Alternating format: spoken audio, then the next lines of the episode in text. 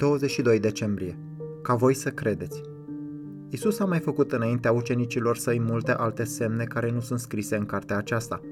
Dar lucrurile acestea au fost scrise pentru ca voi să credeți că Isus este Hristosul, Fiul lui Dumnezeu, și crezând să aveți viața în El. Ioan 20, versetele 30 și 31. Sunt foarte convins că, printre aceia dintre noi care am crescut în biserică și care putem exprima până și în vis marile doctrine ale credinței noastre și care pot să spună că scând crezul apostolic, printre noi trebuie să se petreacă ceva care să ne ajute din nou să simțim uimirea, temerea, mirarea și minunăția Fiului lui Dumnezeu, născut din Tatăl din toată veșnicia, reflectând toată slava lui Dumnezeu, fiind însuși chipul persoanei lui, prin care toate lucrurile au fost create și susținând universul prin cuvântul puterii sale.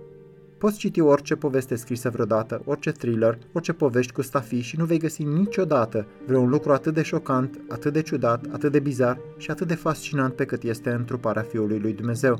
Cât de morți suntem, cât de insensibili suntem față de gloria și față de povestea ta, o Dumnezeul nostru. Cât de adesea am fost nevoit să mă pocăiesc și să spun, Doamne, îmi pare rău că poveștile pe care oamenii le scriu îmi stârnesc emoțiile, uimirea și bucuria mai mult decât povestea ta adevărată.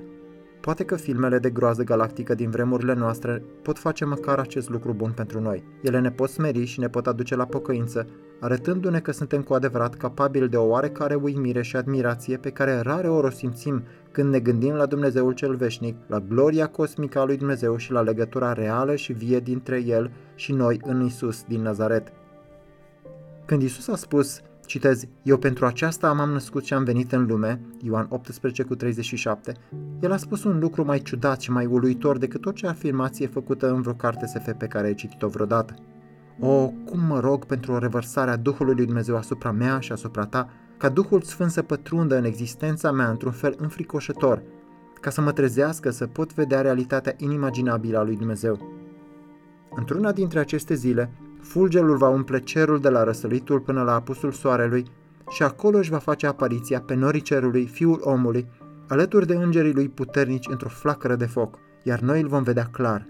Fie de groază sau uimire totală, vom tremura și ne vom minuna cum de am trăit atâta timp având în mințile noastre un Hristos atât de domesticit și inofensiv.